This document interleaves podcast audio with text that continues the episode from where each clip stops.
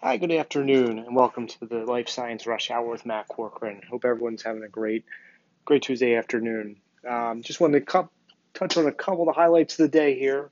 Um, first, from the FDA, as we're speaking now, um, they are voting on the right to try bill, um, which is pretty much self-explanatory.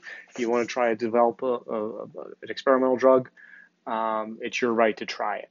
Um, so that is being voted on right now in the House as we speak. The other big news out of the FDA, or FDA related, I guess I should say, is um, they're looking to accelerate the approval uh, for gene therapy. So think about the the, the, the, the Sparks of the world um, who are you know who are trying to um, use gene therapy to find cures in a lot of cases. Um, actually, speaking of Spark, we saw that with the hemophilia B results today, which were uh, you know really solid. Uh, they're going to hand that trial now over to Pfizer, who will bring it into the, the phase three trial. Um, but again, going back to the gene therapy, um, the FDA is really looking to accelerate that approval process.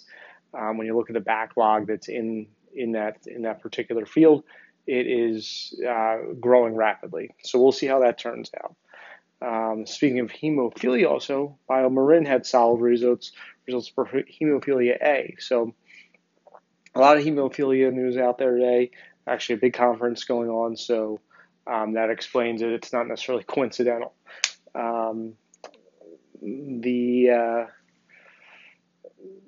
the other thing we probably have going on, um, you know, from a from an insurance standpoint is is how these right to try bills would affect your products in clinical trial, ever in particular your clinical trial liability.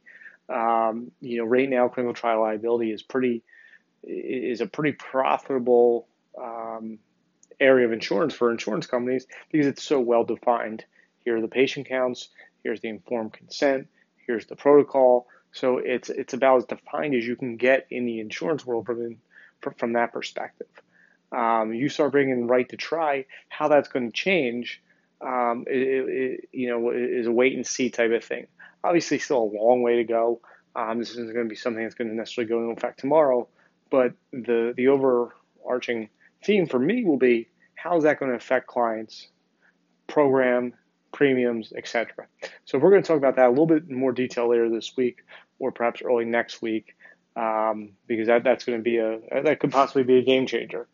Um, we could possibly see some exclusions on there on the right to try, um, increased deductibles or retentions. We'll have to wait and see. Um, that's about all we got today. Just a quick uh, a quick snippet. As always, I appreciate everyone taking time to uh, to listen in. Check out my blog, mattcorc.com, M A T T C O R C.com. Up there, I've got a, uh, a recap of my experience at New York Bio last week and where we think that's going, uh, where that, where the, um, the, the, the industry is going in, in, in that, in that particular geography. A big investment there. So take a quick read. Not going to take it too long. Again, Matt Cork M A T T C O R C dot com, and uh, leave a comment. Let me know what you think. Um, otherwise, I'll catch you guys tomorrow. Have a great ride home. Be safe.